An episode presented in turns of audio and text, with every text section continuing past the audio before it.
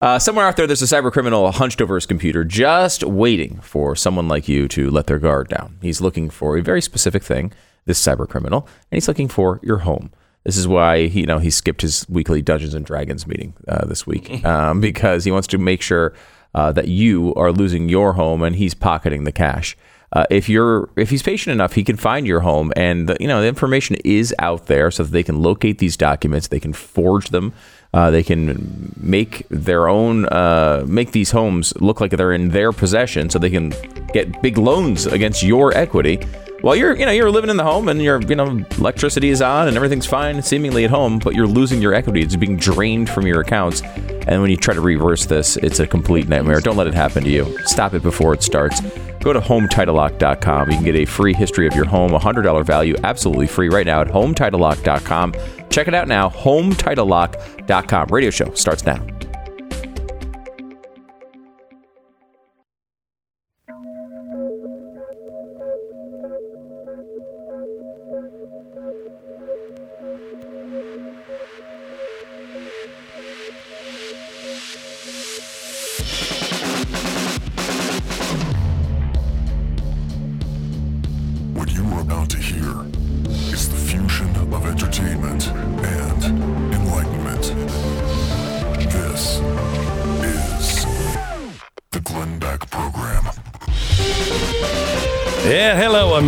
And welcome to the program. It's Tuesday. I'm not going to babble here for long because we have a rare opportunity to get together with my good friend Mark Levin. It begins in 60 seconds.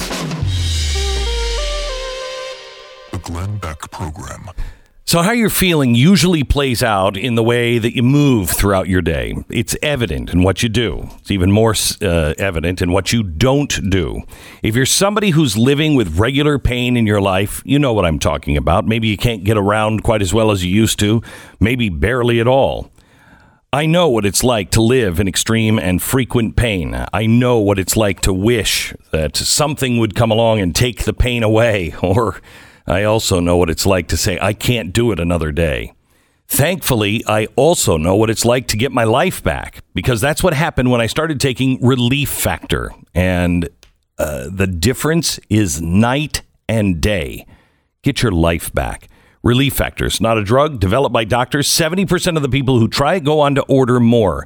Order the three week quick start for only $19.95. Go to relieffactor.com. Try it.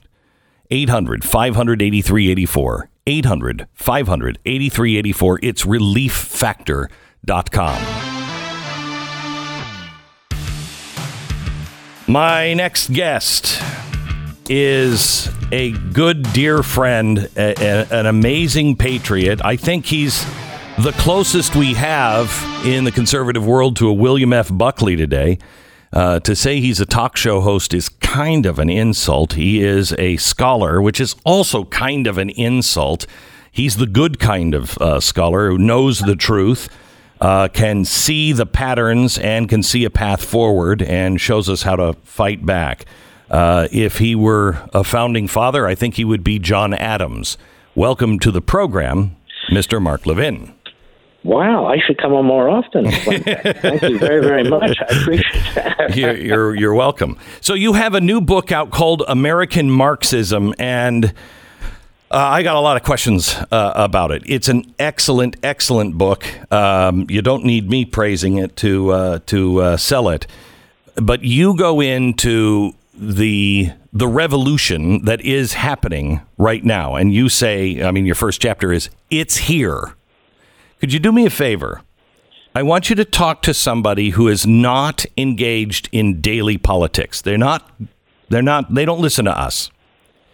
They're still being led by their feelings. They think they're doing good by being anti-racist or they think they're being good by standing up for all the things that these Marxists are standing up for.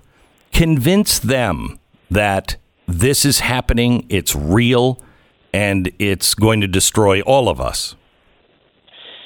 This is a great question, and it's really the embodiment of the entire first chapter. And the title, American Marxism. First of all, we who do understand what's taking place have got to stop being intimidated.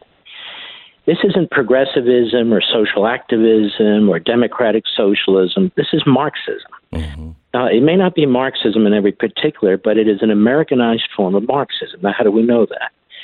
Because they tell us that. That's what their people write about, their founders in the 60s and 50s and 40s and even in the 70s.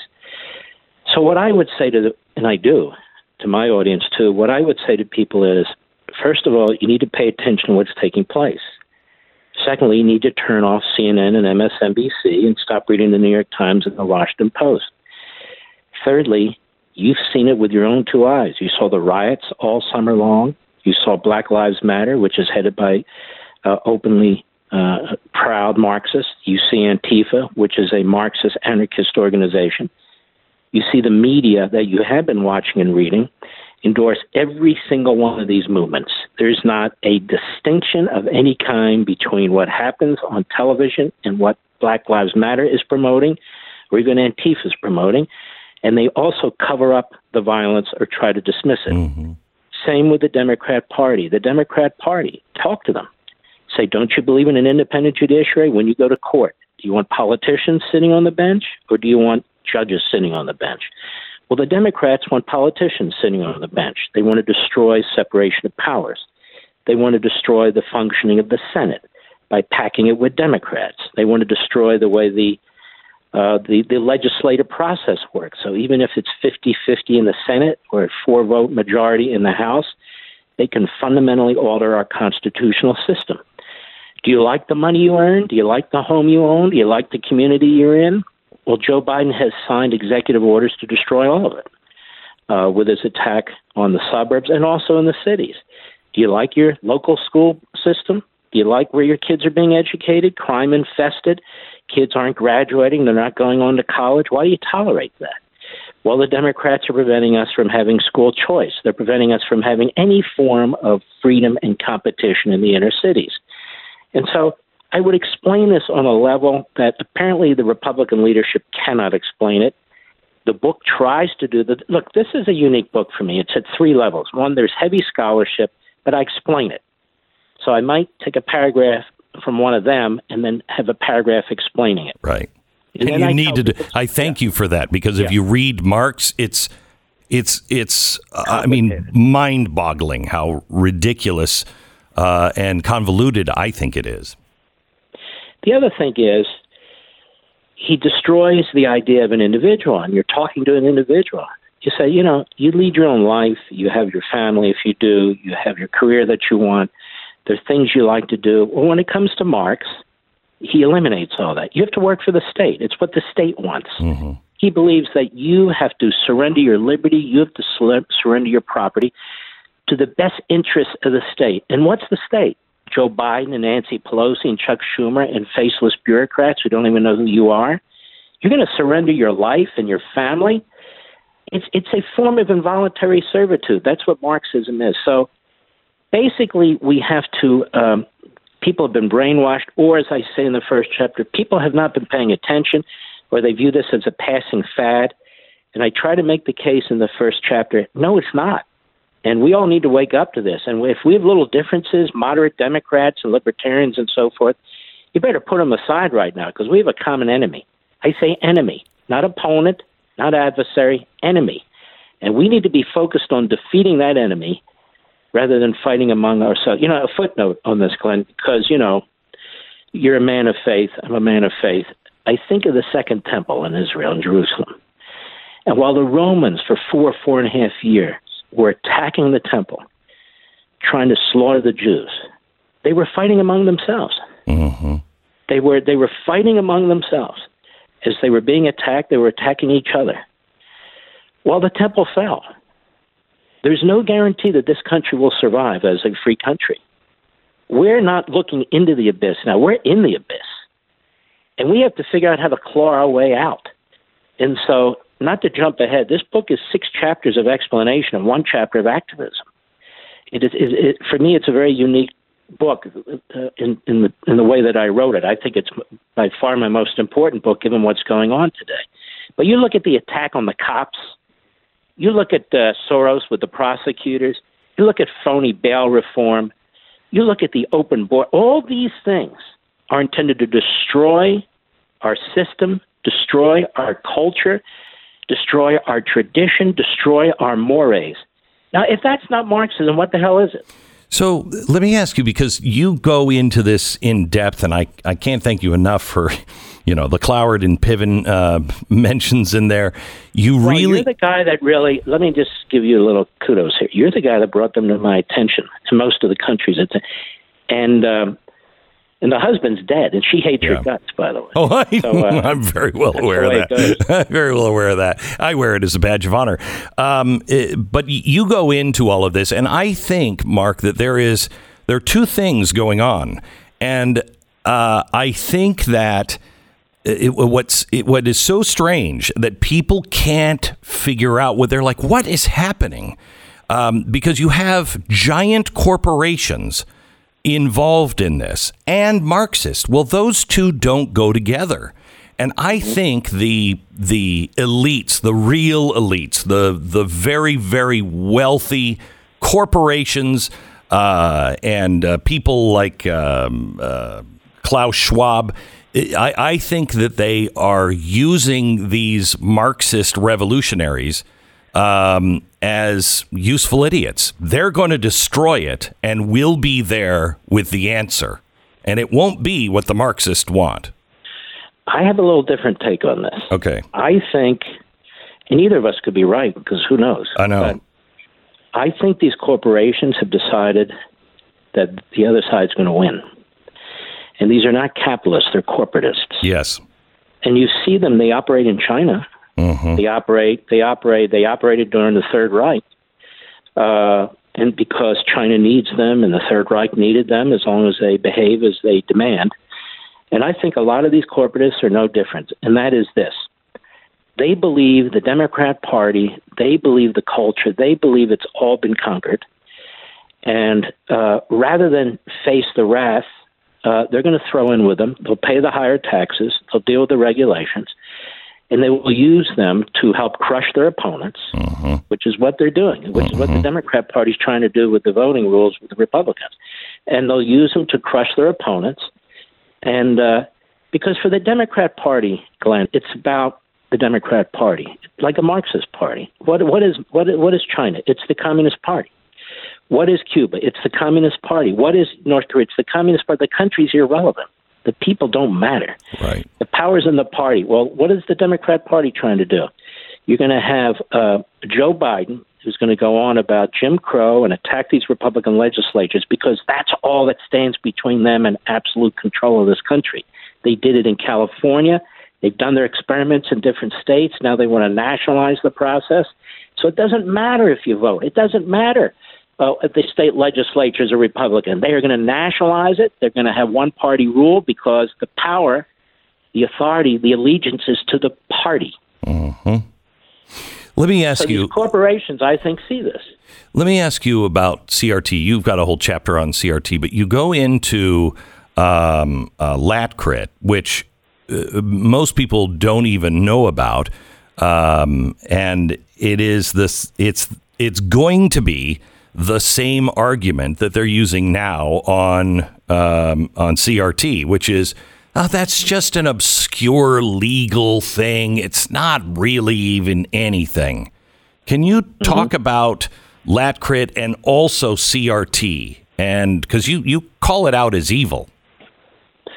It's so obscure they're obsessed with it, and they're teaching it everywhere. Yeah. Um, LatCrit, look, they talk about intersectionality, and this is the way they pull in all these these Marxist movements that have been spawned from Marxism. They're American Marxist movements, they're Americanized movements.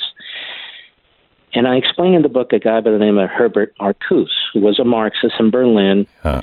Uh, after World War One, the communists and the fascists were fighting. Hitler took over. He couldn't understand why the proletariat didn't rise up. And you'll notice something: the proletariat never rises up. It's always a cabal or a third or whatever it is of the mm-hmm. population taking charge. There is no rising up of any proletariat bottom. There's no proletariat in this country rising up. It's the middle class. Do you think the middle class wants to overthrow the government? No. So anyway, this guy was trying to he come he escapes Germany, comes to the United States. He winds up working for three different Ivy League colleges where he's tenured. and he's spreading this Marxism crap, and he can't he, he can't figure out. And so he comes up with critical theory, the Frankfurt School, all these Marxists, and he's the lead. Critical theory, which is which is spawned in our law schools, Harvard, Stanford, and so forth, which is all law is corrupt. Now, why is it corrupt? Because it needs to be viewed through the eyes of those who've made it and not the victims of it. Mm-hmm. And so there's another professor by the name of Derek Bell said, This is a great idea. I'm going to apply that to race. That is, you have to view everything through race. And because we have this white dominant society, everything wrong in this society, everything right, of course, is as a result of the minorities, but everything wrong is a result of the majority.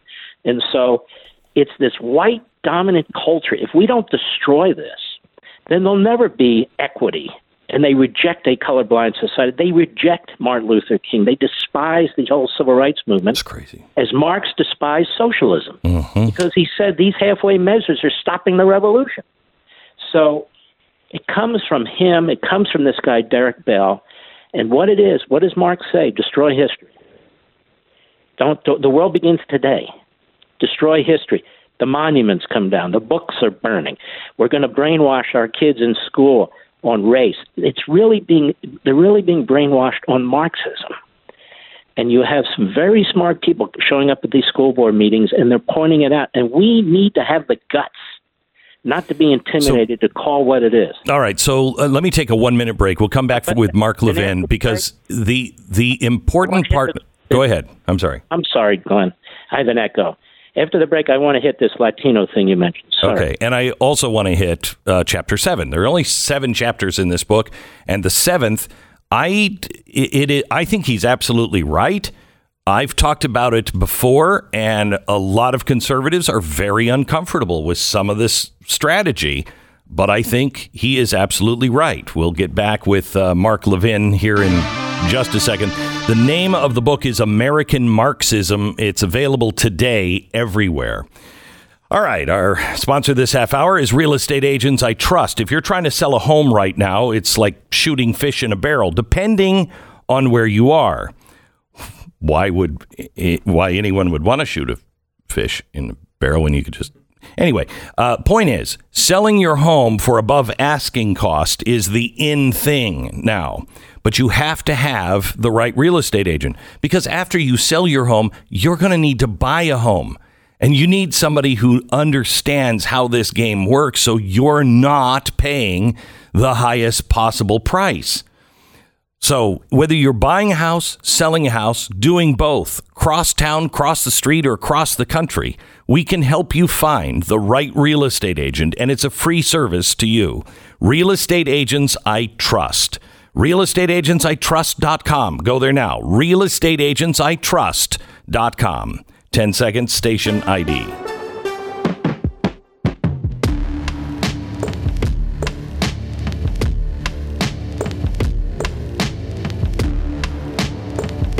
We're with Mark Levin. He is uh, our partner here at uh, Blaze TV.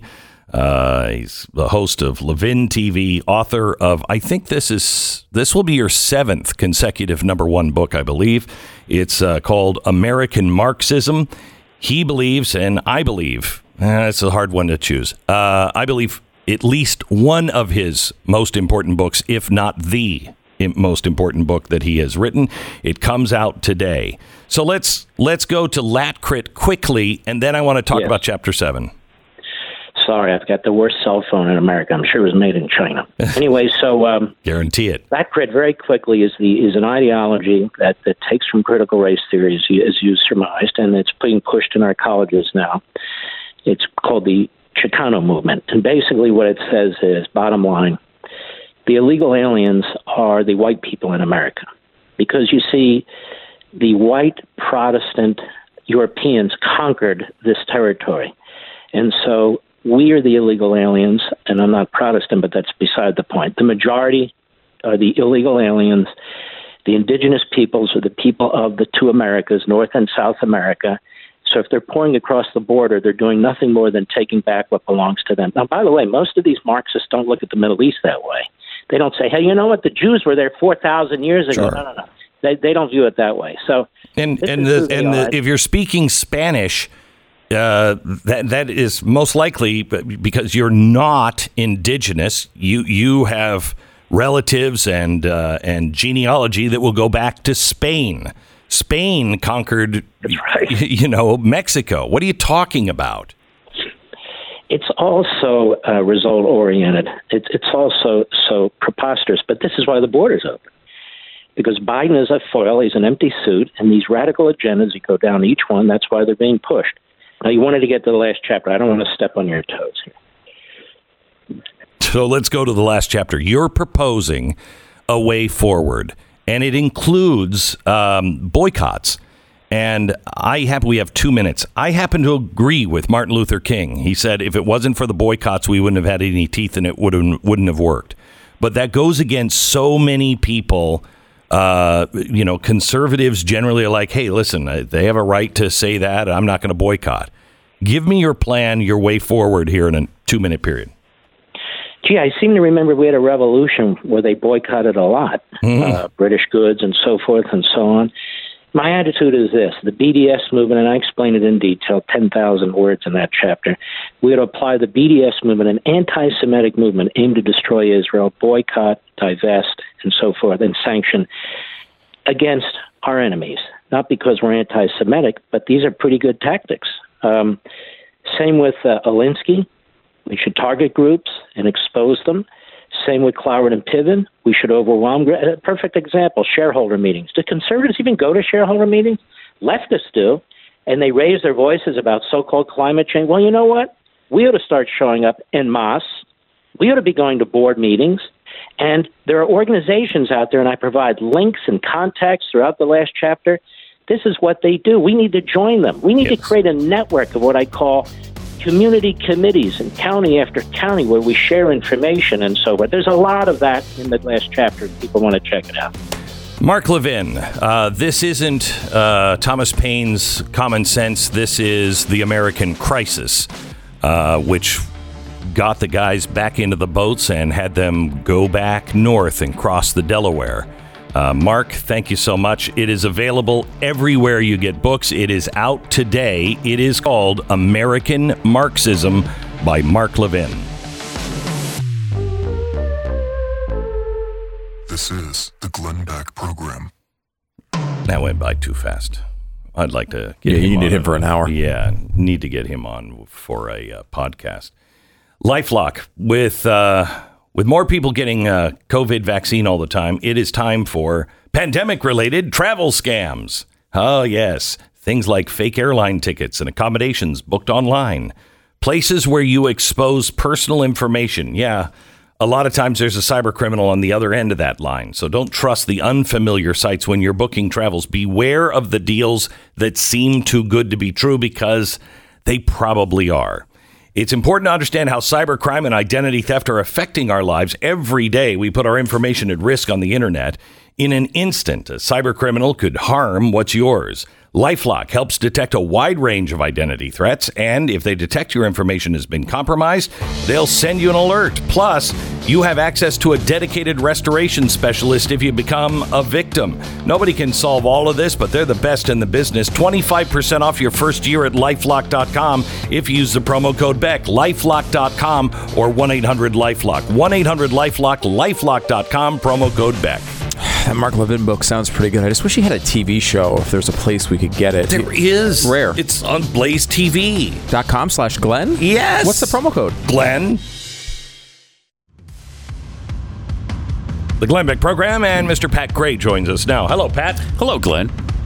Welcome to your studio. Thank you. Again. That's really kind of Thank cool you. to see you. Yeah, like, well, I've been right there. I've been thinking about it. I've been thinking about Huh. it. You know, yeah, so it's good to have you.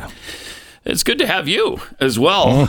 uh, and I can't wait to have the door-to-door solicitors from the Biden administration Right? showing up at my door about the vaccine. Seriously, That's I gonna be awesome. Wait. I actually can't wait for them to show up at my house. I love solicitation so much at my door that it's going to be really. Did you see that? Even if it says no solicitors, if you have a neighborhood or anything that says no, Mm-hmm. They said ignore it. Ignore it. They're going to go anyway. Yeah, that's uh, some of the helpful hints. Um, that's one of them. Is ignore no soliciting signs. You're not soliciting.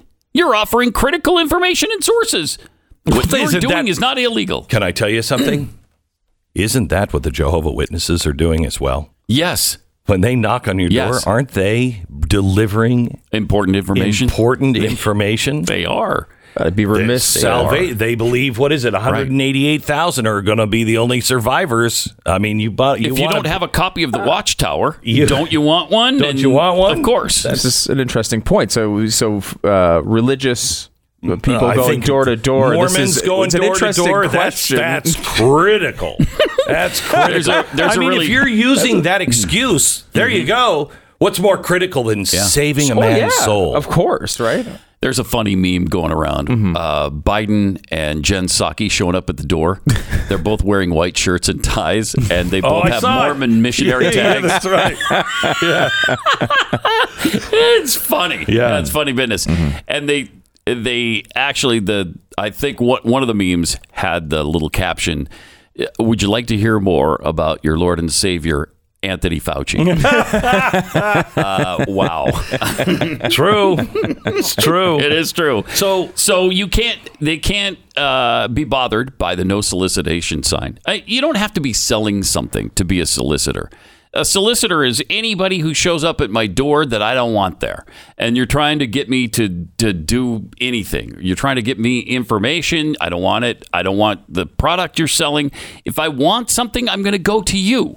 There is no circumstance in which I want someone at my door. Right. I don't even want the people delivering things knocking on the door. I want them to just leave the stuff out there so I can pick it up I later. love it when I they do actually that. like them to bring it to the couch, but I don't want to talk Right. to them or That's a great point. see them or anything. I know. I And like you don't want to have to get up and open the door, Right. Right. Somebody I else has to my do that. Gosh, what what kind of world are we living in? There's been a lot of downside over the past 18 months, but less human interaction is not one of them. We need to mm-hmm. maintain mm-hmm. that. We need to continue We it do. into the future. I cut, I've Well, cut I my, think this is my a- human interaction by what 80%. That's not a. I'll go That's a good thing. 85. That's a good honestly. thing, yeah. Mm-hmm. I will tell you that I believe this is a super spreader event.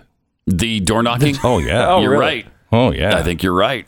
Oh yeah. As one thing we've learned over the over the real vaccine is a liberal cause because that cures all COVID.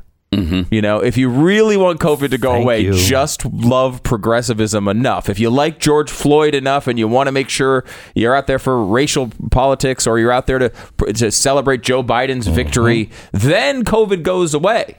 It's only when you're using a conservative cause that that it can really spread. sure, right. sure. And right. remember, let's remember, in the words of uh, our golden calf, uh, Anthony Fauci,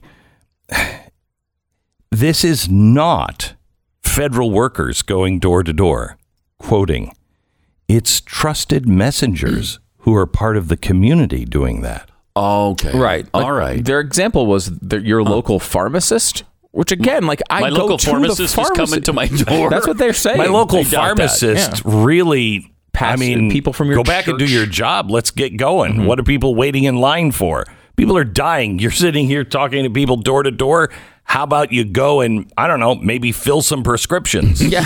That's an idea. Like, what's the It's an idea. concept? The concept here is that if they're are they going to volunteer for this? Or are they paying? Like, are they paying the I local these are- pharmacist to No. walk around? No, these are volunteers, as far as I know. Okay, These, so- these are these are just people who are doing it out of the goodness of their Uh, heart. this is, by the way, can I just point out this is community organizing. yeah, absolutely. it This is com- our government has become community But organizers. like, I've, um, correct me if I'm wrong here, Pat. You know the Constitution better than anybody. But what would prevent your local farm? What would? You, why would your local pharmacist need the federal government to go door to door and talk about a vaccine? Like they, n- they're the ones giving the vaccines. Right. They know.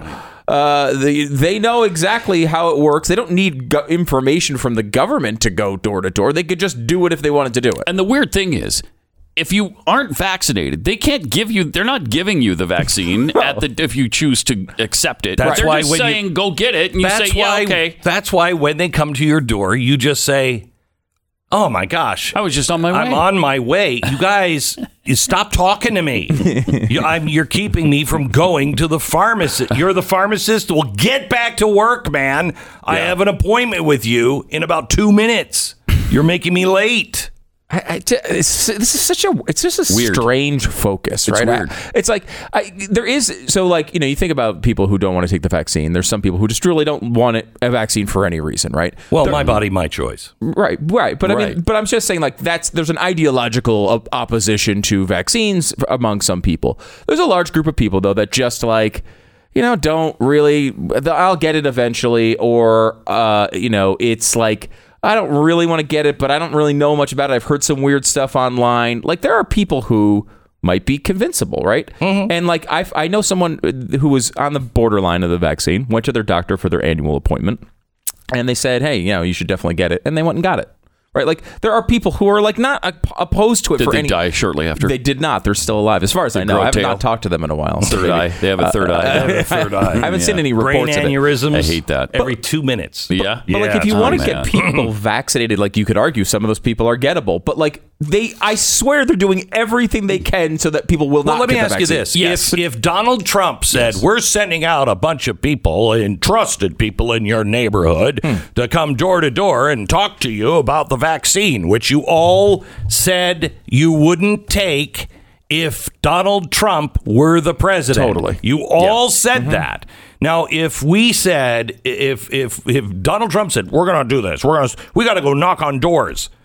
What do you think the left would say? oh, they'd be out of their mind with this. Do you think it would change any hearts or minds? no. Of course not. Now, if Now, they- these guys are doing everything they can. Just you notice that they are changing the language now. You are dangerous. Right. If you don't get it, you are now dangerous. And then that's targeted at one specific group, which are Republicans and conservatives and people in the South, right? The o- the majority of people who are vaccine hesitant are minority groups. When you talk about you know uh, per capita, minority groups are more hesitant. It's it's not Republicans. It's it's minority groups. It's it's blacks and Hispanics largely who are more hesitant than uh, white Republicans are. Uh, you know, but if you wanted to get white Republicans to go on, we talked about this last week when you were gone. You want to get white Republicans to take the vaccine.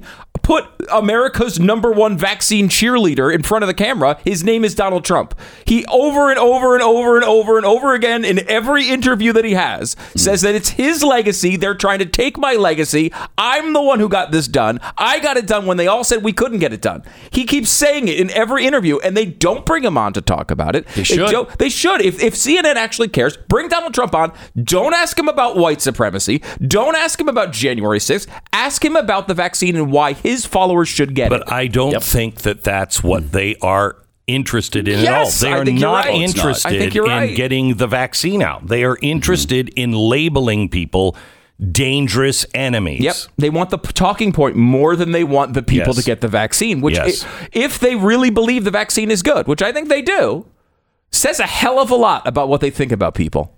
You know, it says a hell of a lot that they're willing to to to sacrifice, you know, the, to to continue a pandemic in their own eyes, right? In, in effort to keep a talking point to make Donald Trump and his followers look evil, because that's what they want. They want that more than they want people to get the shot. It's, it's pretty revealing when you think about it from their perspective. It is.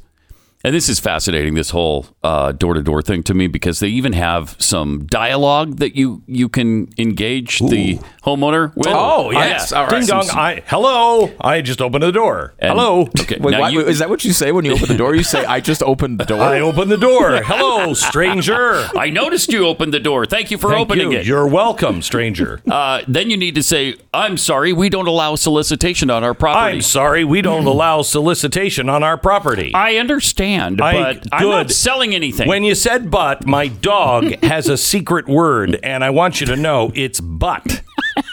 Wait, does that on Oh, the sheet? no. Oh, is there boy. a secret killer dog uh, line on your? There is not. There is not. No. Well, because I'm supposed don't to just to my continue saying Okay. we want to provide accurate information to Yeah. seniors in well, your community. No solicitors means you. Wait, but ninety percent of seniors are already vaccinated. Why are you here? Does this does it have a line for that? Well, all I want to see is your seniors protected against COVID. That's Oh. all I'm saying here. Okay, but- That's but- all I Well, want. then, then I'm not a senior citizen. I may look like one. You sure do. But it's really just my really, eating you habits really, really and do. the fact that I've I'm never worked believing out a day I'm in my life. I'm not believing you. Really? Yeah. How many so- months per day are you out in the sun? What's the, Uh, then, if you ever get, if you ever encounter somebody saying, "I've had allergic reactions to I've medication," had allergic reactions Yeah. to medications. Oh, I'm that's- sorry to hear that, sir. But the only true contraindication to this vaccine is a Wait. severe anaphylactic reaction to an injectable vaccine in your past. Oh, I already have that. I listen to that duck. I have that Aflac stuff. no, that's not That's- not, not Aflac vaccine. No, Oh. that's not No, an it's- Aflac. Oh, It's not related to okay. the dumb, sign sir. me up.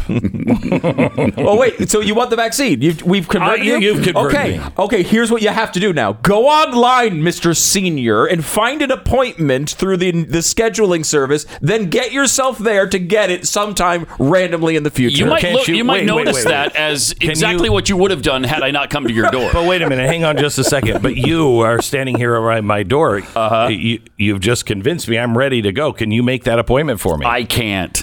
No, I can't. you- I don't have. You can't even put my name on a list. Can you No. give me where it's happening? What I'm going to do is record this conversation and uh, record what a pain in the ass you are. and Don't worry. My neighbors have already reported me to the same place. Uh, there's another step that the government took on this uh, yesterday. We'll talk to you about it coming up in just a moment. It's where it gets frightening. wait, wait, wait, wait.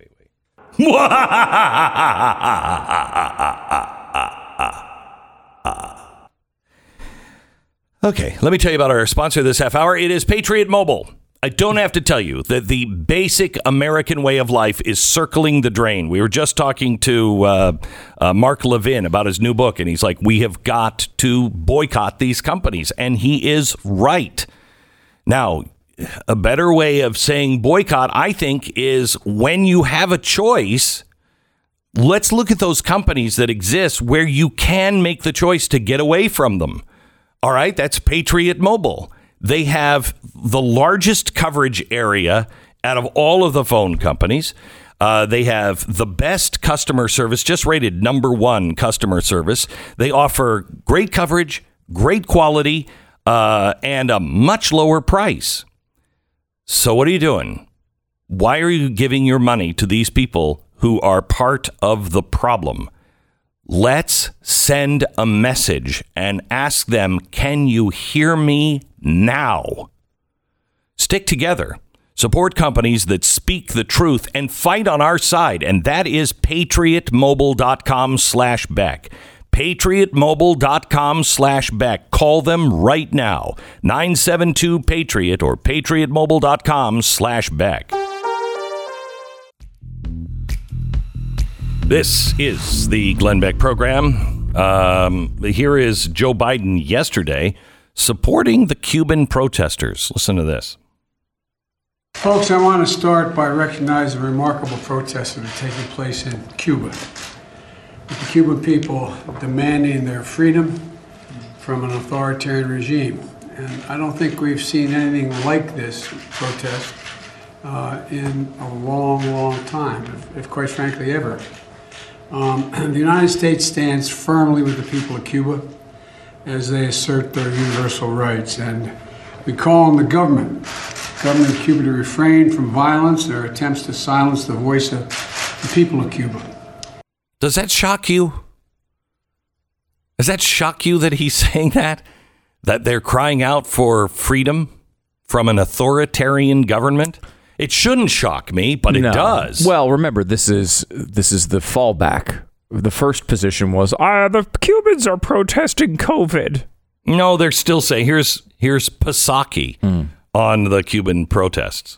We're still assessing uh, what is uh, motivating and, of course, and driving all of the individuals who came to the streets. But we know that when I s- we say exhaustion, the uh, the um, the uh, the manner by which the people of Cuba are governed, that can cover a range of issues, whether it's uh, economic suppression, media suppression, lack of uh, access to health and medical supplies, including vaccines. There are a range of reasons and and voices we're hearing from people on Okay, the stop. ground who approach. So, li- I mean, listen to what she just said. Economic suppression, we got that going on here. um, uh, media suppression, the, don't, not letting voices be heard. Yeah, totally different Totally degrees. different. Totally. Uh, no, no, yeah, no. right. But we're on the road. We're on the road. Uh, I, you know, you have CNN saying we need to make these people who don't take a vaccine pay. We need to make life very difficult for them.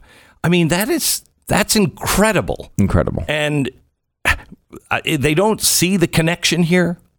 they don't. No, and No. instinctively they don't have any reaction to this. I mean, their their instinctive reaction was to say, "Well, they must be having a bad time with COVID. That's why they're out in the streets." No, that's not why. I mean, do we remember Michael Moore's d- glowing documentary about the Cuban healthcare system? Oh yeah, it's the best. Uh, it was the best, and that was praised by the media. Here you have a situation where they initially go after it and say it's COVID. Their, their instinct isn't to recognize they've been struggling against this for how many decades, just to just to have any um, element of freedom, and finally they're doing something. Now again, they, you're right. I think Biden eventually got to a good spot with that statement, but it took took days. How is that not Imagine instant? if we had a leader that actually believed in freedom and the republic, what difference we could make right now with Cuba. I think Mm-hmm. people would be free in Cuba uh, if, you know, elections would have gone other direction. This is the Glenn Beck Program. Whether it's for work or play this summer, take your Raycons with you. I'm at the ranch right now, and I'm going to be plugged in as I get onto my tractor, more of a bulldozer now, and move some earth and then hit the hills. I'll be wearing a pair of Raycon wireless earbuds in my ears so I can listen to podcasts or I can listen to great music while I make hay, if you will. You'll get crisp, powerful beats at half the price of other premium audio brands. Raycons, they look great, they feel even better, and they come in a range of cool colors with customizable gel tips included for comfortable in-ear fit.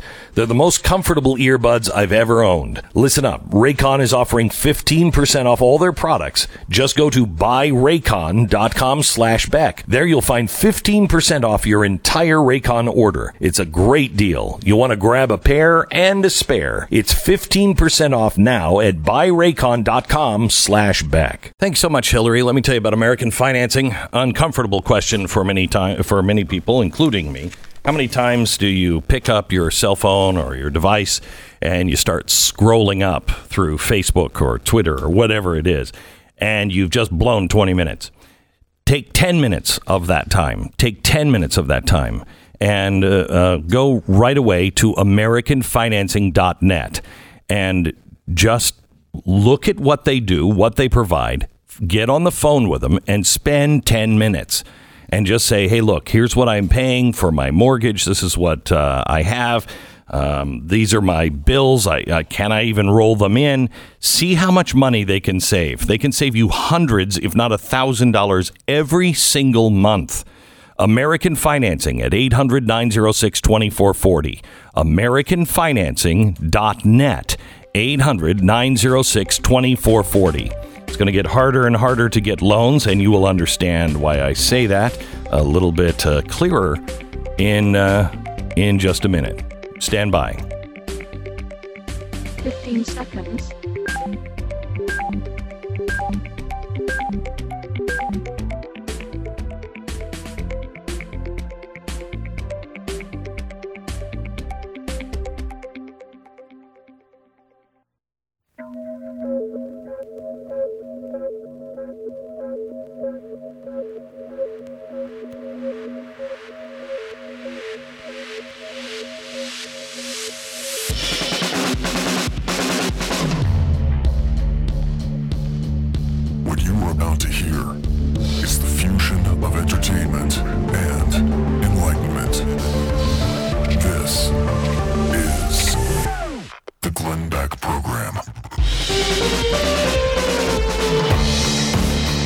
These are the times to try men's souls. These are the times where we have to decide who we are, what we believe in, what's being done to us, what are we changing into? Is that where we want to go?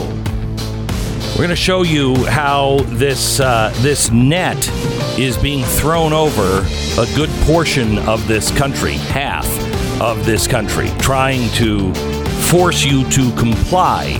But what is it they're building? I'll share that with you in 60 seconds.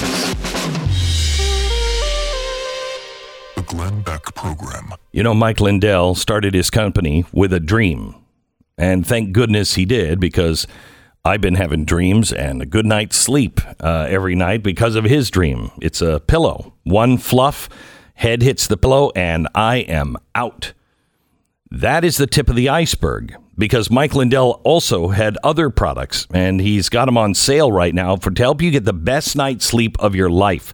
Like the My Pillow mattress topper, which will keep your mattress cool all night, and the Giza Dream Sheets, which are fantastic. Right now, if you order the Giza Dream Sheets, by the way, you can get two for one. Two for one, low price. These sheets are made from Giza cotton, the best in the world. They're durable, they get softer the more you use them, the more you wash them. Just go to mypillow.com and click on the new radio listener specials and check out the two for one low price offer on the Giza Dream Sheets. You'll find deep discounts on other My Pillow products as well. Enter the promo code BECK or call 800 966 3117. Get the great radio specials right now. 800 966 3117, mypillow.com. Mr. Huxley predicted that someday the entire world would live under a frightful dictatorship. Who and what are the enemies of freedom? There are a number of technological devices to accelerate this process of going away from freedom. You're likely to get social unrest under such conditions. The Communist Party will be the heirs to this position of power. Who and what? Who and what are the enemies of freedom? Propaganda. Suddenly people have found themselves in a situation which they didn't foresee and doing all sorts of things they didn't really want to do. We mustn't be caught by surprise. And what? Who and what are the enemies of freedom? Subliminal projection. Democracy depends on the individual voter making an intelligent and rational choice. But what these people are doing is to try to bypass the rational side of man and to appeal directly to these unconscious forces below the surface. These are all instruments for uh, obtaining power, and it's extremely important not to let any one man or any one small group have too much power, for what are the constitutions except devices for limiting power? We mustn't be caught by surprise by our own advancing technology. Who and what? Who and what are the enemies of freedom? All these new devices are extremely efficient instruments for the imposition of power by small groups over larger masses. The price of freedom is eternal vigilance. This is the Glenn Beck program, so we have to be eternally vigilant. And new technologies that can change the world and uh, overthrow our freedoms. Let me give you a story from yesterday. The Biden administration casting conservative opponents of the COVID 19 vaccine campaign as dangerous and extreme. This is new terminology from them. If you don't believe in the vaccine, which I do, I just choose not to get it because I've already had COVID. I still have the antibodies. I'm going to let my body do the work. But I have no problem if somebody wants to take the vaccine. I would not give it to my kids, but I certainly would recommend it for for my parents or anybody else. In fact, we've urged our parents to get it and they have. But if you don't take it, you are dangerous and extreme. Now, this is a political posture. And the reason why they're doing it is to convince people that we should take it. You, hey, you dangerous extremist, you should get the vaccine. Uh, I don't think, no. I don't think you're calling me a dangerous extremist and you're going door to door. Now, Fauci said yesterday that uh, you know there's this this misunderstanding, a bunch of federal workers knocking on your door telling you got to do something you don't want to do. He said that's not what it is. It's not the case. It's trusted messengers who are part of the community doing that, not government officials. I don't care who it is. I don't care who it is. Why not just give the vaccine to my doctor? And my doctor can help me make the decision, and my doctor can give me the vaccine when I'm in the office. I get my flu shot that way. Yeah. Why can't Why can't I do that? Wouldn't make sense. Now, there's something buried in this story.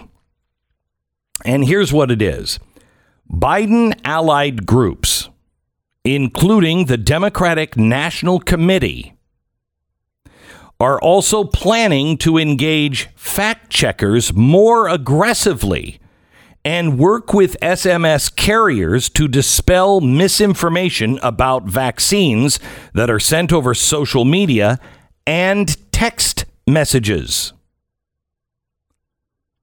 Huh. Now the story goes back into how the Biden administration want to take politics completely out of this. But wait, hold it just a second. Wait, the Democratic National Committee and Biden allied groups are planning to engage fact checkers more aggressively and work with SMS carriers to dispel misinformation about vaccines that are sent over social media and text messages. Now, I've got a few questions that apparently the Politico doesn't want to answer um, or don't, doesn't even think that they're, they're important.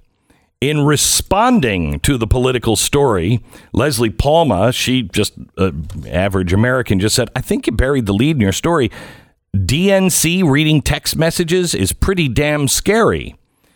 Well, the author at Politico said, as the story points out, it's allied private groups that are working with SMS carriers, not the White House. Right, right, right. She didn't say that. She said it's the DNC reading text messages, which is what you wrote in your story. Even then, there's no ability for groups to read individual texts aside from the ones they received themselves. Uh-huh. Could you clarify a couple of uh, uh, uh, things for me? How does the DNC define misinformation? I'd like to know what misinformation is. I'd like a clear definition so I can avoid those things. Um, and and how would the SMS carriers know when so-called misinformation is being spread over text? Are they now reading all of our texts? They have an algorithm that is doing that. So what are you telling the algorithm to look for? And how do you dispel that misinformation? I'd like answers, Politico. Uh, Natasha Korecki, could you could you could you fill us in on that? Maybe a update on your story and just help us out because things are starting to seem a little 1984. Klaus Schwab has called now. He's the from the World Economic Forum. He's the guy, the leader of the Great Reset. He says it is time to immunize the internet because there are viruses being spread on the internet, and we have to know who's spreading these viruses. Uh-huh. I think we might have a different definition of virus, Klaus. Now, what they're saying is they want everyone to have to have biometric data whenever they get online. So there's a fingerprint on who it is. Uh huh. And it's going to be, um, you know, it's going to be for your safety, really. That's what it is. We'll be able to know exactly who everybody is, exactly what they tweet, what they read, what they do. It'll be fantastic and it will never be abused. By the way, in a completely unrelated story, I told you yesterday about the new bill that came out last week to put the government in charge of your credit score. The idea is to dramatically overhaul the U.S. credit reporting industry. Oh my gosh. The Comprehensive Credit Act and the Protecting Your Credit Score Act of 2021 is a bill now under consideration. It's coming from the Consumer Financial Protection Bureau, that is the Elizabeth Warren group that uh, she set up under Barack Obama and they're going to take the the uh, responsibility away from these quote profit seeking companies. It's why these profit seeking credit bureaus are constantly expanding their products into uses such as employment insurance, tenant screening, that ultimately harms Americans and contributes to the massive inequality in our nation. So what they're saying is they need to take it over because There's no fairness built into these profit seeking companies.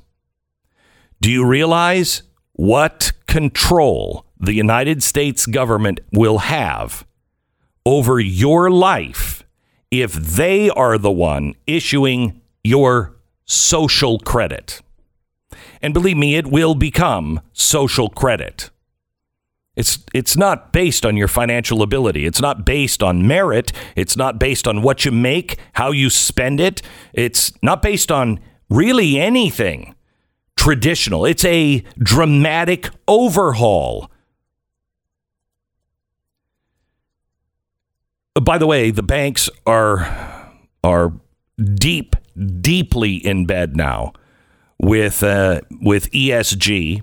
That is a new credit score that all of us will have. When I say that it's going to get harder and harder for you to get a loan, it is going to be harder and harder for you to get a loan.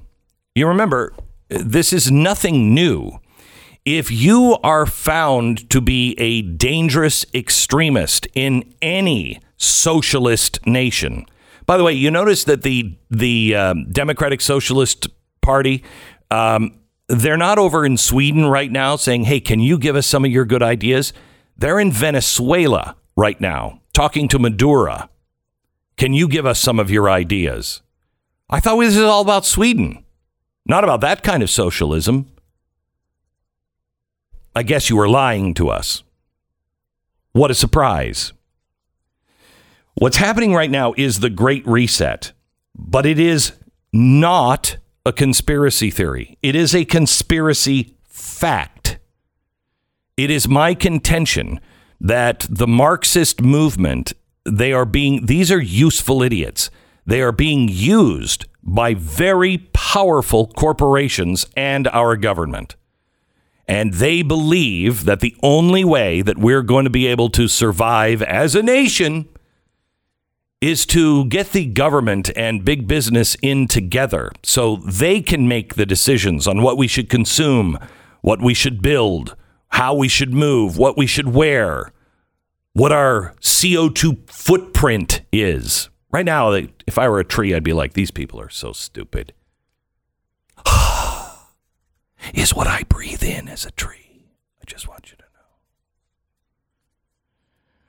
I'm going to show you that it is a long standing goal of the left, a long standing goal of the left to do this.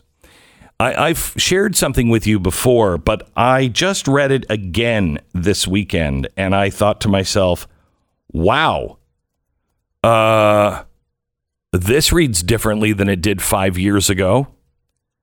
I want to show you the plan that they said in 1941 was already into the government. This is where they were moving in 1941. And we're now seeing it come to out out in the open. I'll give that to you here in 60 seconds. First, let me tell you a little bit about Built Bar. That's right, Built Bar. Built Bar is um, is a way for you to not deprive yourself. If you are trying to stay healthy, you're trying to get fit, whatever, um, it is a really, really good candy bar.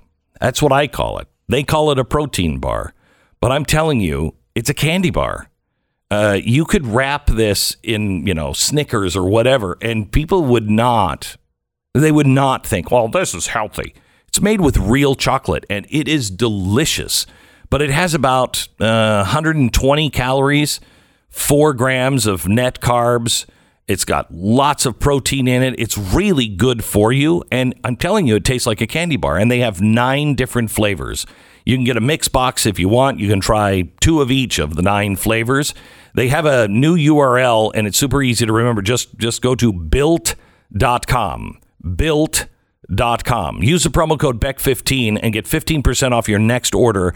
It is really, really good. If you're trying to stay healthy and you need something sweet, this is the best way to do it. It's built.com, promo code BECK15. Built.com. 10 seconds, station ID.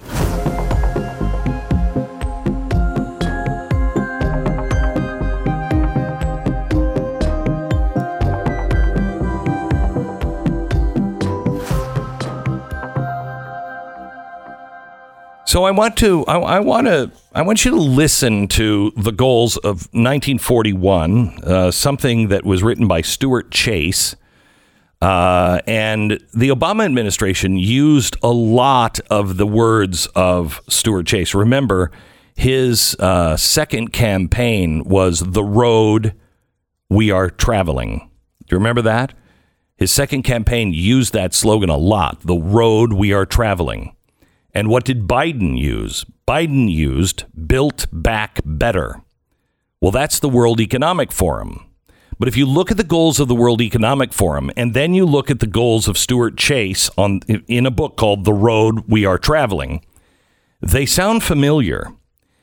Now, in this book, um, they talk about um, a managerial revolution that things just need to be managed. We don't need all these messy elections and everything else. We just need a managerial uh, revolution. And they thought originally that that was going to be fascism or communism. But then fascism and communism got a bad name in the 1930s, so they had to change it. And they didn't know what to call it. And so they called it free enterprise into X. Now, what is the goal of the Great Reset? The goal of the Great Reset is to change capitalism, to change the free enterprise into something called stakeholder uh, capitalism. It don't don't make no mistake. It's not capitalism. It's statism. And the state doesn't own the companies, but the state takes over the role of managing a lot of companies. I want to go through and tell me if this hasn't been done verbatim. And this does not read like it did five years ago. Free enterprise into System X, a strong centralized government. Look at what they're doing right now with the voting rights. Look what they're doing. What are they doing? They are going against the Constitution and trying to federalize all of the elections. There's no better example today of a strong centralized government than what's going on today every single day. And they're trying to use this Texas Democratic walkout today with, in combination with a Biden speech to try to bring that issue home. Yeah, and they're they're going to do their their best. Uh, by the way, you want to talk about a strong centralized uh, government on page nine of Biden's conservation plan, uh, there are 15 governors now who are standing up and saying, wait a minute, this is a land grab. It's the 30 by 30 plan and the 50 by 50. The federal government wants to own 30% of all land in America by 2030.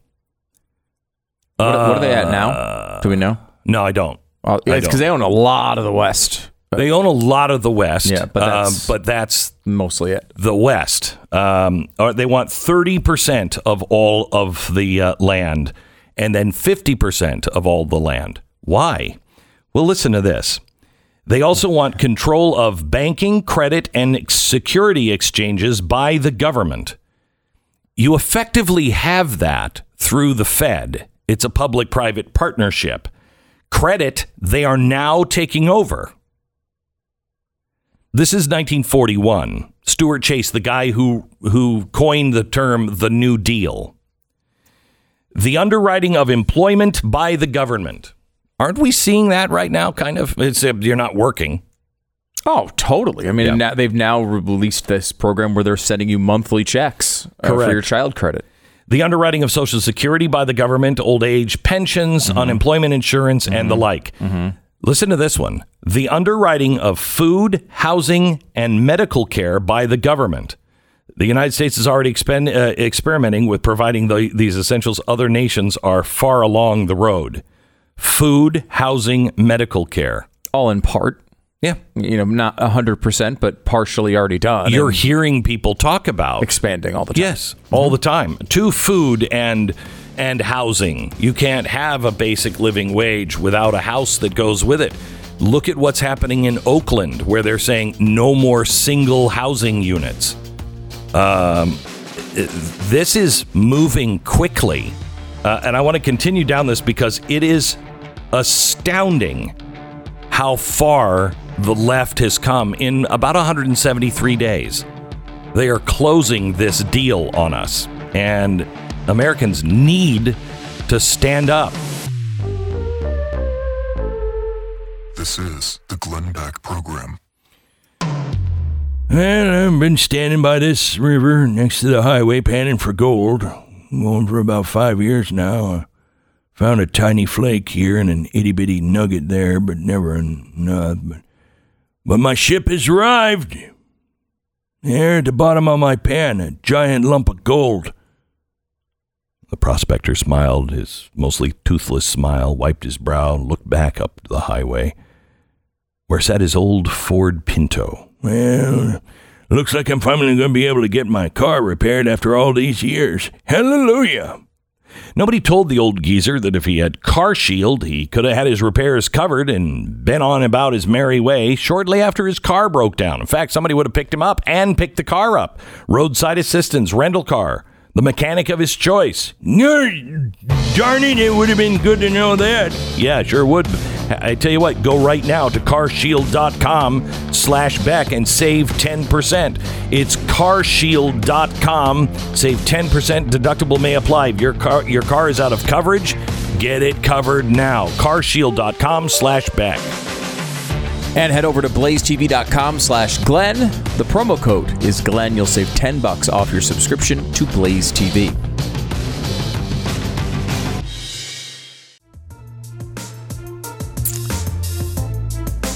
Stuart Chase, who coined the term the New Deal, he was a big uh, economic advisor uh, to FDR at the end of the war. Uh, 19. This was in the early 1940s while we were still going, but it looked like the tide was going to turn into our favor. Um, began to ponder okay, so what's next? We know fascism, which a lot of people in Washington at the time they liked fascism. They liked communism. They liked central control. This was before all of the atrocities were really known.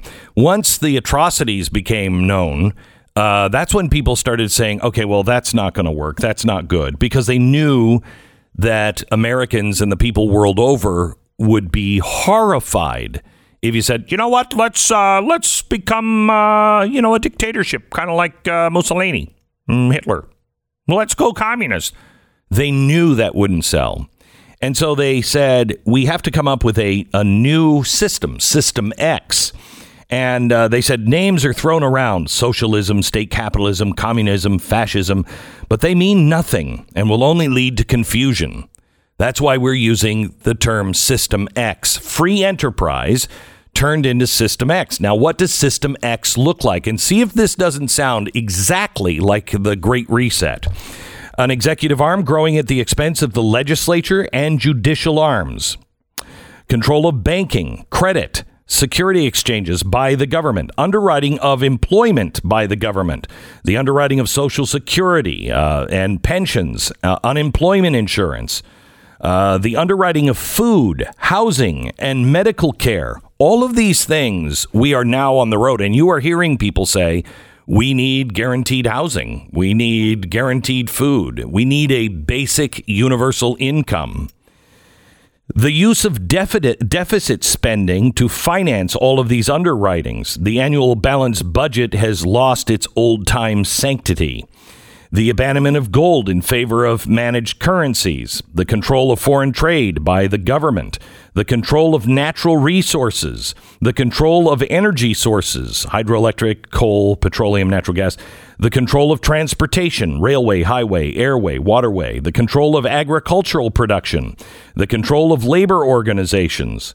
Uh, healthy taxation with special emphasis on estates and incomes of the rich. Not much taking over of property or industries in the old socialistic sense. The formula appears to be control without ownership. It's interesting to recall some of the formulas used, uh, blah, blah, blah, blah, blah. So, this is the Great Reset. This is what Stuart Chase said in the 1940s is the road in which we are traveling. And he outlines that it was a, a good thing. Let me give you a couple of things here that he said people are going to bring up as problems. One, monetary problems, because you just can't spend that much money. He said, What are we going to do with all that gold in Kentucky? Like it exists. If it proves to be useless as a money base, what base can be substituted? Do we need a base at all? After all, Germany seemed to get along without one. Oh. Uh, will money primarily become just a bookkeeping device to move goods? You notice that's what they're saying now about printing money. We're not printing money, we're just digitizing. And it's just it's all just on the books. It's not it's not even real. And that's what's happening to us with money. It's not real anymore. Ties very closely into modern monetary theory as well. Exactly right. What does it matter? We'll just keep printing it. It'll help Yep. us keep track of stuff, but it's and not as long important. as we have control, the government mm-hmm. says, and we can tell corporations what to make and what not to make, then we can control it. That's the theory. Um, he also says political problems. Now, listen to this, and I want you to keep in mind. Do you remember what what uh, Joe Biden said? I think at least once in his State of the Union, he uh, addressed it uh, obliquely, but he also met with all of the TV anchors, you know, the approved ones, before the State of the Union. And what did he say? Do you remember? What did he ask? He said the big challenge in front of us is to see if a democracy, for as good as it's been, if a democracy can compete in this modern world of mm. authoritarianism because they can make decisions and move quickly and they're going to bury us. And that's really the challenge ahead of us. Listen to this political problems. This is 1940s. Political problems. What changes in our political institutions will be will be necessary to make democracy more efficient and more capable of swiftly meeting the great economic decisions which government must make in the years before us. The threat of competition inefficiency by the totalitarian states will hang over us for a long time, and muddling through will not be good enough. Th- This is the same thing. And it's it's either one hell of a coincidence that the Great Reset and this two different offers uh, authors two different times match exactly what the United States has been going through and we've been arguing about since the 1940s. Here's the thing. You are not being asked. The decisions are being made right now, and you are not being asked. That's why this is stakeholder capitalism. Well, where am I? Where's my voice? I'm a stakeholder. Your voice is being represented by those who represent you that you elected in your government. That is the honest to God answer from the World Economic Forum. Your voice is being heard by your politicians. Our politicians all over the world are not listening to the people. They're not listening. And we are being told to reject all the old voices. We're to reject our history because we're all going to be one.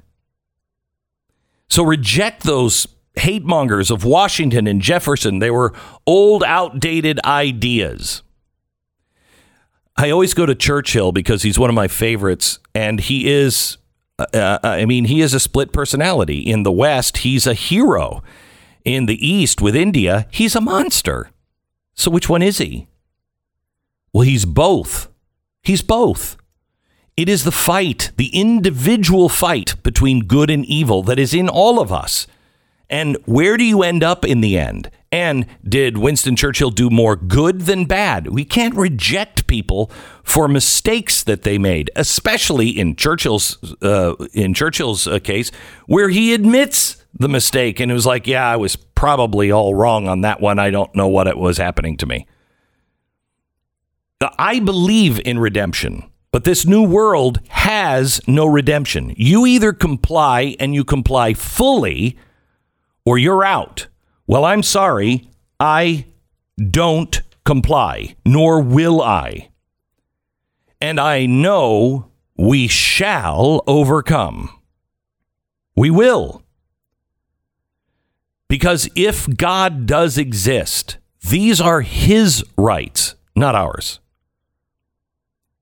And he will not have a proud and unrighteous people hold those and to protect them for others. If we're not protecting those rights for everyone, well, then we're going to lose our rights and our right to stand there. But we are being, make no mistake, we are being sold bound and chained to an enemy that has killed over a hundred million of our own people in the last 70 years. China is the world's greatest mass murderer. And we are being sold down the river. They are the people that in 1960s had the Cultural Revolution, which is exactly like this. This is how it started. And it ended up with a mass slaughter and the destruction of all history, even all families and family genealogy. Nobody in China really knows their past, past a few grandparents because it was all erased, because it didn't matter, because you as an individual didn't matter. And every time we buy a product from Nike or Apple or we get on Facebook, we should remember you are being sold to China by these companies. BlackRock, which is behind the ESG thing, they're sitting as, um, I don't know, Sith lords in the Treasury. They're sitting there as Sith lords with our vice president and president. They are the economic advisors. They and the central banks around the world with ESG wake up. You have a choice. You are either going to be part of the collective, and whatever you think doesn't matter. They will make the decisions for you. A lot of people right now who are sitting out and taking the unemployment and won't go to work. That's what you're voting for.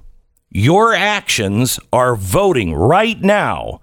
I will be compliant and I will be part of the collective. I want someone to make the decisions for me. I want someone just to take care of me. But I warn you, you are living off of the fumes of freedom. Your freedom will not look like this once it's completely gone and there are no fumes left. Your life will not be a sweet little paradise where you can play games all day. Here's what we need to do as people A, wake up, stand up, and don't stand up against things per se. Stand up for the Bill of Rights.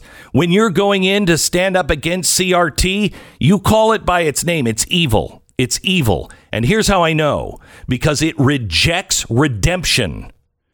It says that white people are inherently bad and they have to atone, and they'll never actually be able to atone for sins that they didn't commit. It's evil. But what's more important is that I'm standing here as an American, not a Chinese citizen. I'm standing here as an American. And America has a few rules, and those rules are in our Bill of Rights. And I will stand up. You never surrender, never, ever surrender to lies. Never. If they're asking you to sign documents to say these things, to go in for this little meeting, and you have to say and do things, never say them. Never write them out. Never, ever, ever put your name down on lies. Never. It's wrong.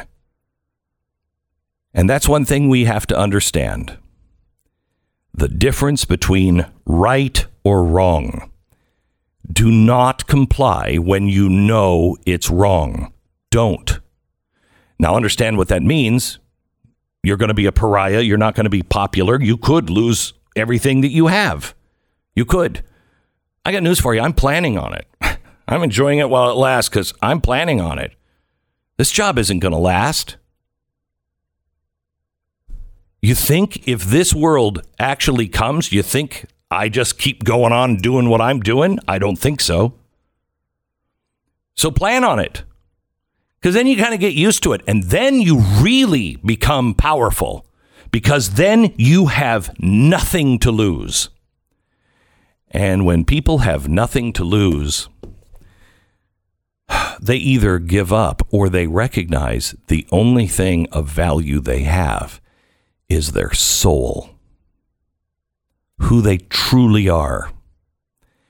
And once you realize I got nothing to lose but my soul, you will stand up and you will fight the righteous fight for the freedom of all mankind. All right, let me tell you about recteq. If you take your grilling game seriously, um, then you probably already know about recteq. Yeah, I take my uh, grilling game serious. Uh, well, I mean, I actually just don't want to burn everything. And that's the way I was before. And I, it was so great. I went over to a friend's house and uh, he was making some steaks and he said, I have really good steaks. How do you like your steak? And I said, medium rare. And he said, okay, it's probably going to come out black uh, but I'll try to get it. It'll either be black or raw. And I said, Oh my gosh, that's the way I have it at my house. That's before I had a recteq. Now, everything you make on a recteq, because it has smart grill technology, it comes out perfectly.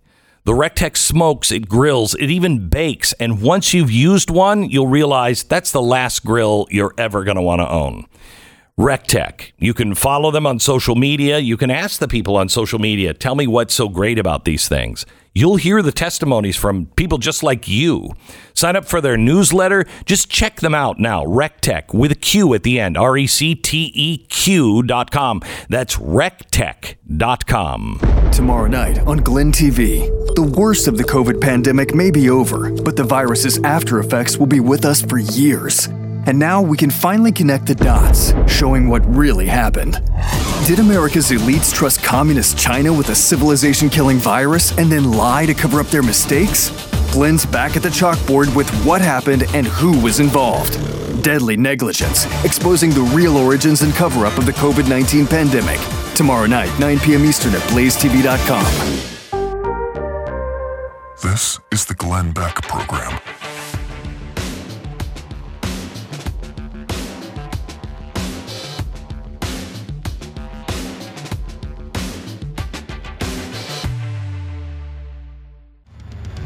Hey, if you missed any of the program today, uh, go back and listen to the podcast. We had a fascinating conversation with Mark Levin today.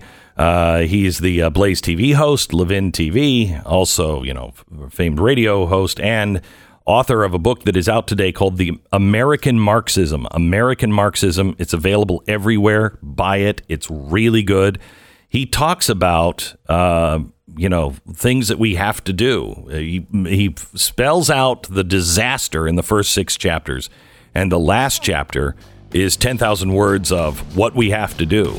And what we have to do is start to stand up and unite uh, and start coordinating a little bit better on the things that we we believe in stand up and boycott those things that are standing directly against us. Do you hear about Toyota? They found out that over 50% of the cars were sold, Toyota cars were sold to conservatives. They kind of changed uh, the way they're uh, looking at America and the investments that they're making because of that. This is the Glenn Beck Program. Some facts are uh, fun, like the first oranges weren't orange, they were green. Did you know that? The letter Q does not appear in the state in the name of any state. Not so interesting, really. Mm-mm, no, Uh. Americans overspend on insurance by $21 billion every year. That's a fact and an astounding fact. That's why the Zebra started doing business. The Zebra compares car and home insurance quotes from every major provider in under five minutes. It'll give you all the facts you need to make the right decision for you, and it's all for free. It is the fastest way to find out am I overpaying? What is the right coverage for me? All about the price, all from the provider that you can trust. In fact, the Zebra saves shoppers an average of $922 on home and car insurance combined. That's a fun fact. Uh, get all the facts in one place. Start comparing quotes free today by visiting thezebra.com slash Beck. That's thezebra.com slash Beck.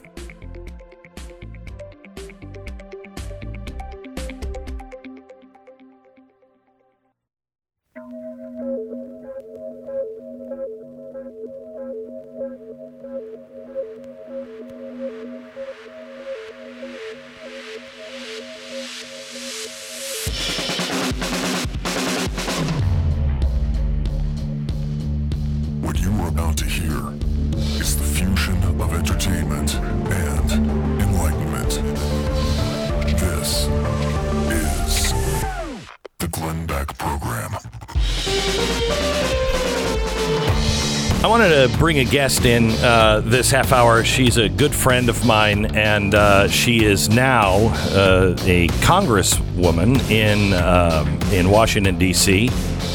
Sorry about that. Um, and uh, she, we have a long record together, uh, and uh, something we were both called conspiracy theorists for, and just hate mongers, has now actually happened.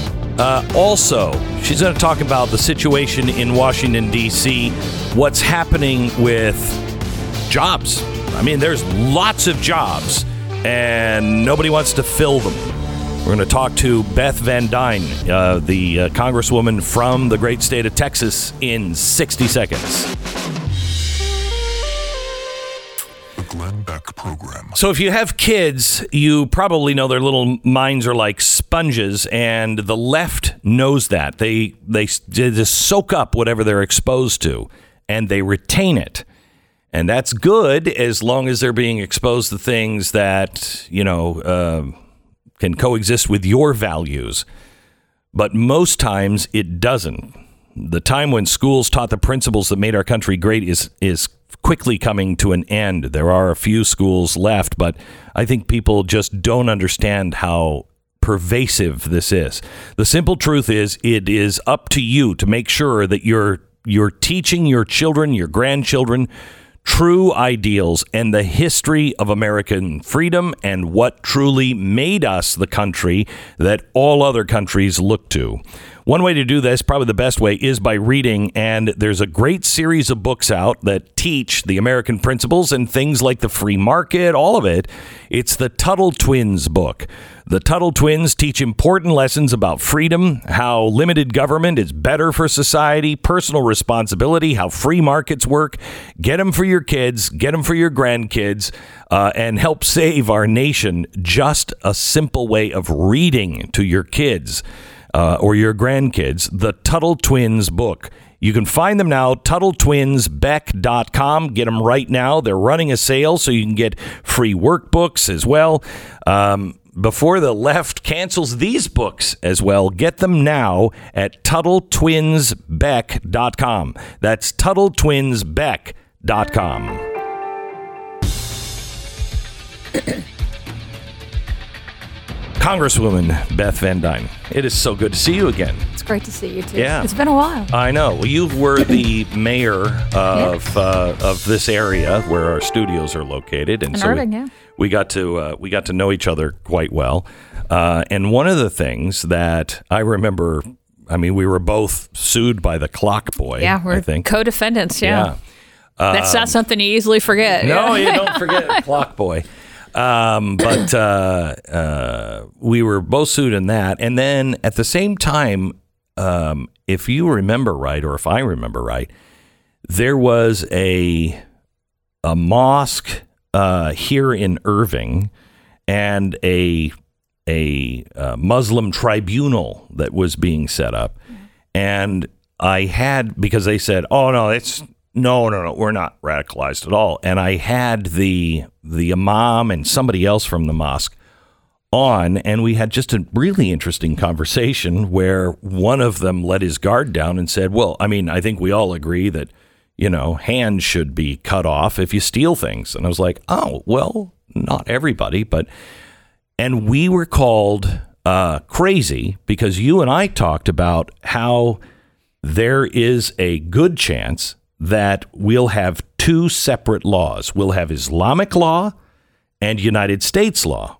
And everybody said, no judge would do that here in Texas. That's not going to happen. These people are crazy. Have you read the latest? I did. I, I I've seen that there's a there's a, a a woman who wants to get divorced, and she's now by the Republican judge, by the way, is being forced to go in front of the Islamic tribunal. Um, she can't represent herself. She can't even have her female attorney represent her. Um, she has to basically beg the permission of the imams for the divorce, and then they are allowed to plead her case in front of their their jury. Um, and it's it, it- look all from from the very beginning we talked about it. My issue was that women are not being treated fairly. They're not being treated equally. They are not given the same rights when they move here as and, and, they and they they get citizenship that other people who live here are. And that is something that we should have an honest conversation about. It's something that we should be able to uh, uh, explore. And instead, what happened is we were shut down. We were called Islamophobic. Um, and other not so nice names. yeah, yeah. Not that that's a nice name. But name. that, that conversation never happened. And it's happening right here, you know, in, In Texas, Texas. in North Texas, just like we said it would. And and it's a shame that, that these families are having to go through How that. concerned are you for the state of Texas right now with everything that's going on? A lot of people are saying, you know, Texas is the last man standing, but there's a lot of changes and a lot of influx, uh, a lot of people coming in from other states. The ones I have met always preface it with, I'm from California, but, but, but, but I know why I came here to get away from that insanity. Yeah. Um, but Texans, generally speaking, just think that the state will never change, and it already has. Well, you know, I love Governor Rick Perry, and you think about all of the economic development that he got in this state, but a lot of that came from California. And we're seeing, um, you know, two types of folks. You know, there's more than that, but generally two types of folks who move to Texas. Right? They're either moving for a job, or they are voting with their feet, and they're moving out of places like California, New York, Chicago, and they're moving into a much more um, um, realistic and pragmatic state that allows them individual freedoms and recognizes the place of economic development and jobs. Um, people who are moving for jobs tend to vote, you know, the way from the place that they came from. And in California, as you'd expect, they tend to vote um, very dem- for Democrats. But when they move with their feet, they are like the people that you meet say, "Ho ho ho ho!" Yeah. I, you know, I, I, I know. want. I'm leaving the craziness. I'm leaving the insanity. And I can't tell you how many Democrats I know from California this last year who have moved. And they're like, "My kids weren't allowed to go to school. Our businesses were shut down. We weren't allowed to go to restaurants." Yeah. you know, we, we lost our jobs. Businesses that we owned were closed.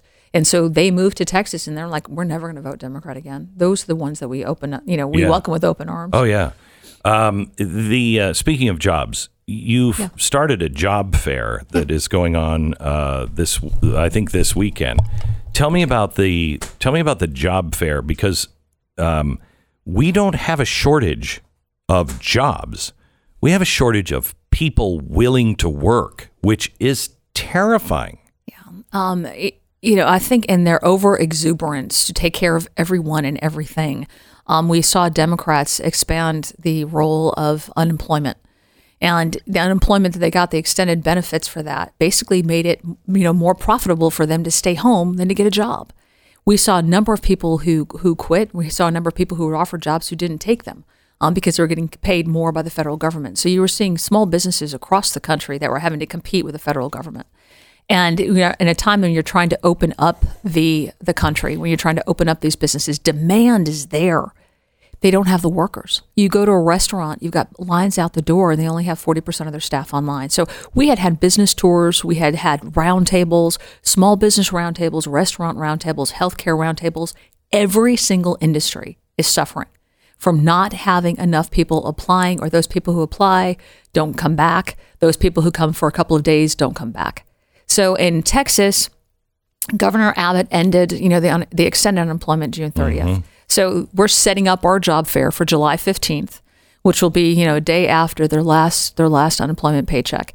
Um, with the hopes that we're going to have a ton of people. Now, we have over 250 businesses. We contacted businesses. We had businesses contacting us saying we have positions, not just, you know, entry level, but we've got executive positions as well. We've got executive VP positions that are available from every industry. Businesses are all coming out. We've got 250 businesses representing over 7,000 jobs.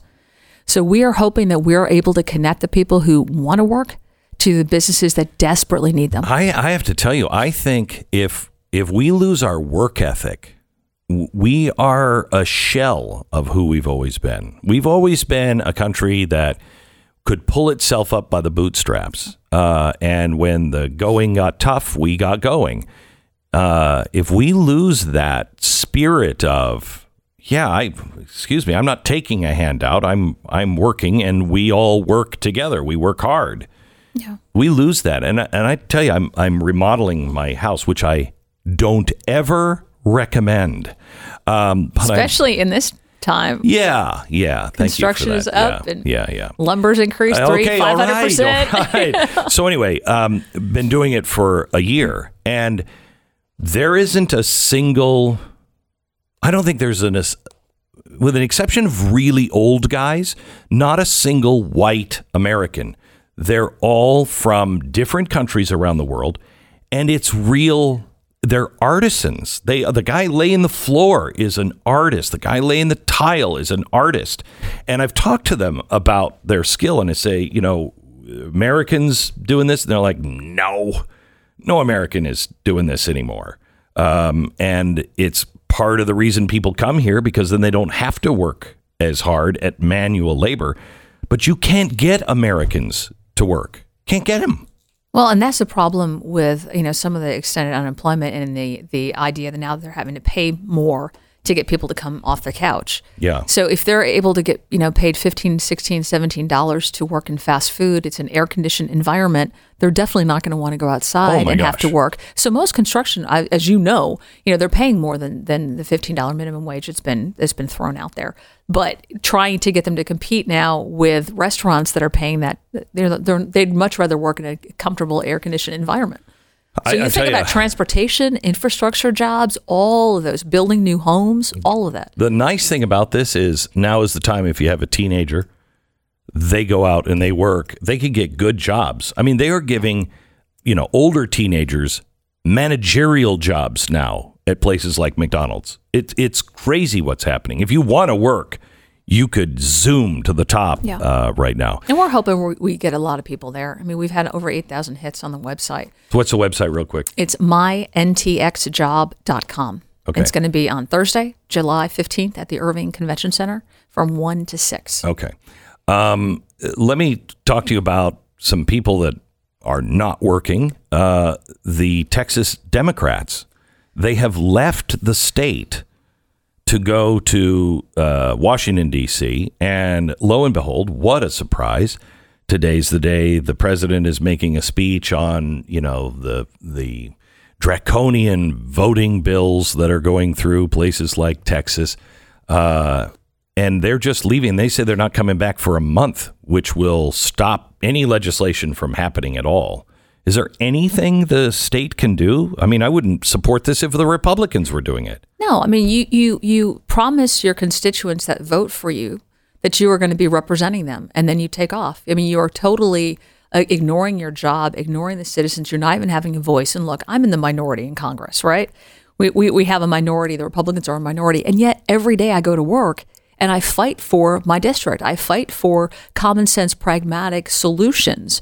Yes, I know at the end of the day we're probably going to lose. We're probably not going to get our votes. It doesn't mean that I'm not going to represent my my constituents and be there, show up. Well, it's like the minimum that they could But do. you didn't show up and provide any kind of uh, bills or anything for the transportation, right? I mean, you guys just went. You just 19 hour left. markup, and we knew all of the votes would, you know, all of our 200 amendments would be voted down. But, you know, 200 at- amendments. 200 You guys did it, Yep. knowing there's not a chance any of these.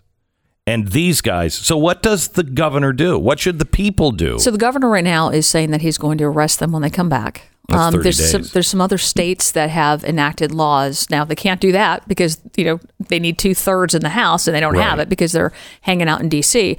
But um, you know they can enact laws that would actually fine them per day. You know, make it a little bit painful for them not to be doing their job.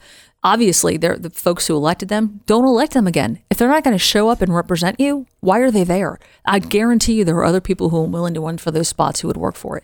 But it's amazing to me that you've got the Democrats in Texas that are willing to surrender our state to DC politicians. They're completely ready to just abandon the Texas folks who got elected here legally To go to DC and have that one size fits all federal government program, have DC What's also- tyrannical as opposed to local rule and local and local governance. against the Constitution. Correct. You cannot do what they're suggesting you do unless you just don't care about the Constitution, and they clearly don't.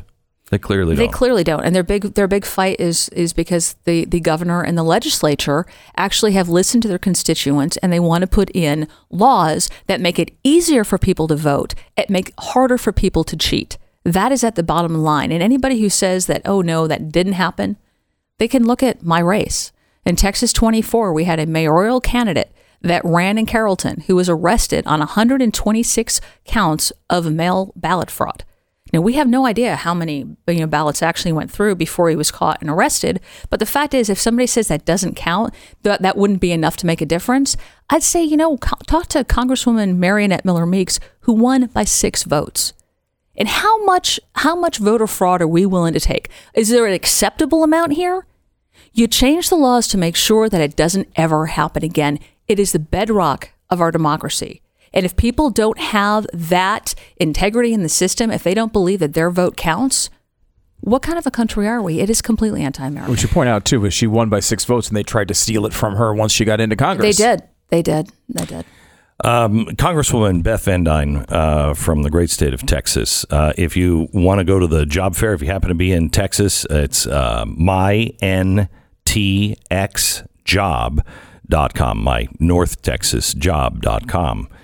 Thank you so much. Congresswoman. Good to see you It's again. great to see you. All right. Let me take a, uh quick one minute break. And American Financing, NMLS 182334, www.nmlsconsumeraccess.org. It's American Financing. We want to talk to you about a recent survey uh, that just came out. Nearly 30% of refinancing homeowners have been enjoying monthly savings of between $300 and $500 a month.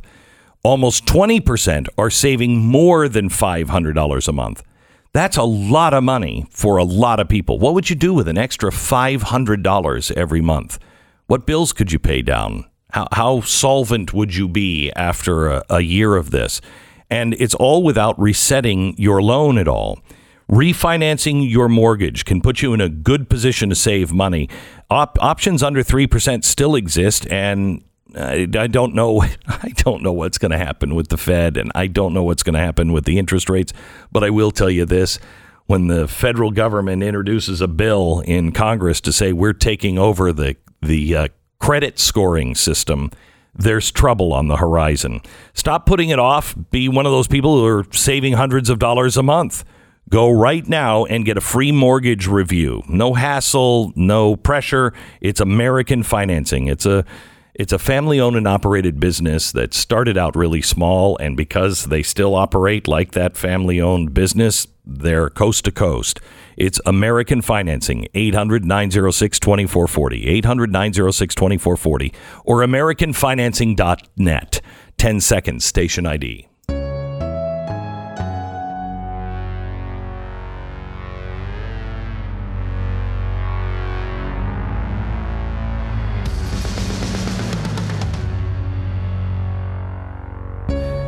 All right, this is the uh, Glenn Beck program.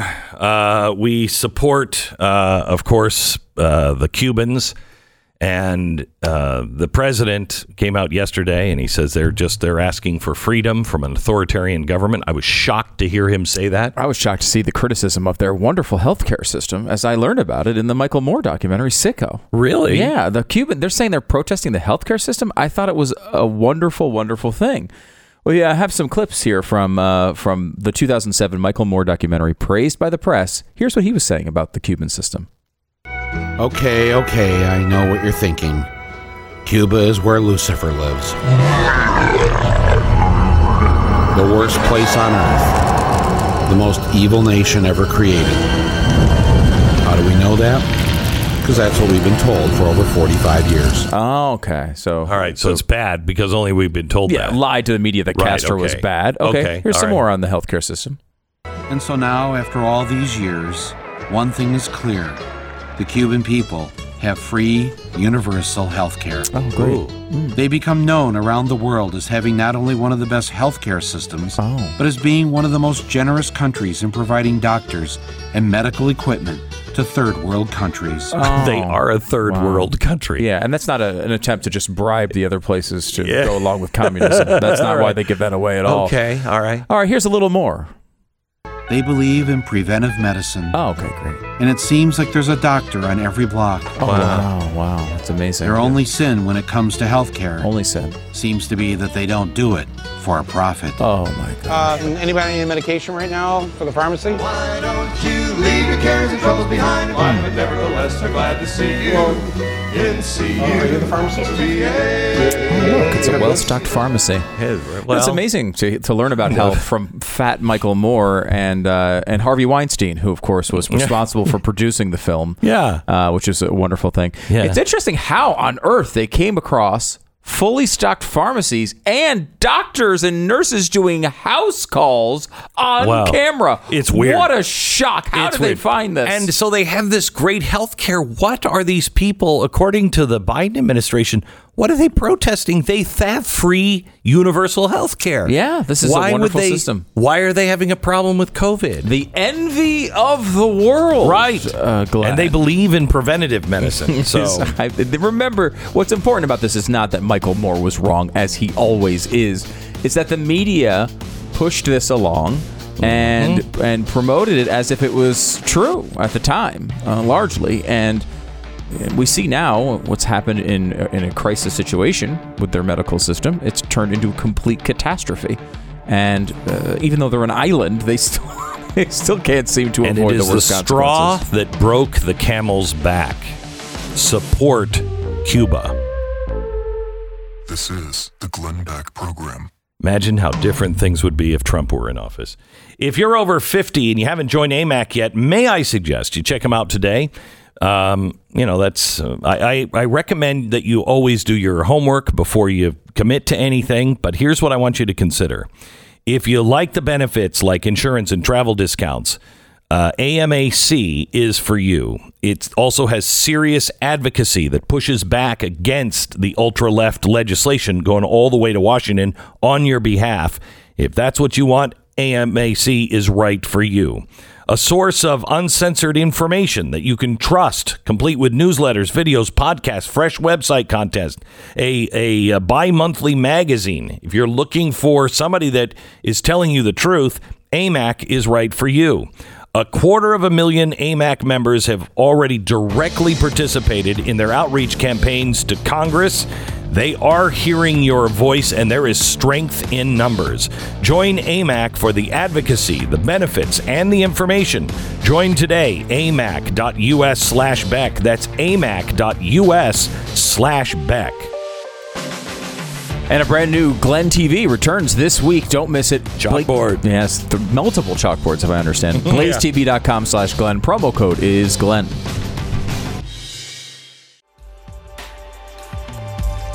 This is the Glenn Beck program. We are uh, thrilled to have Sean Larkin in. Uh, he is the former host of Live PD, which was canceled immediately uh, for, I think, you'd be better to tell us, Sean, but I think because you were making cops look good. crazy concept. Yeah. Uh, you know, uh, people want transparency if it involves seeing the police doing something wrong, but they don't want that transparency when it shows what society's doing wrong and what police have to do day to day to deal with it. So, I mean, I remember when Cops first came out, and I was watching Cops. It was not about the cops. It was about how stupid and fat Americans are. You know what I mean? it was just like what.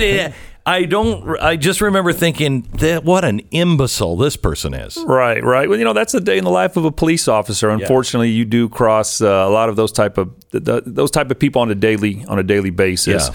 Uh, but you know, the difference between cops and live PD was cops kind of showed like a 30 minute segment that was edited down for Sure. three pieces basically Mhm. and live pd showed america hey this is the job of law enforcement in the country and you know that's why it showed some of the rural areas um, it showed the urban areas so you in one episode you would see what cops were dealing with in, in montana well literally on one episode we had a bear up in a tree at a hospital there but then we were bouncing to somewhere else in the country where guys are in a pursuit with some gang members.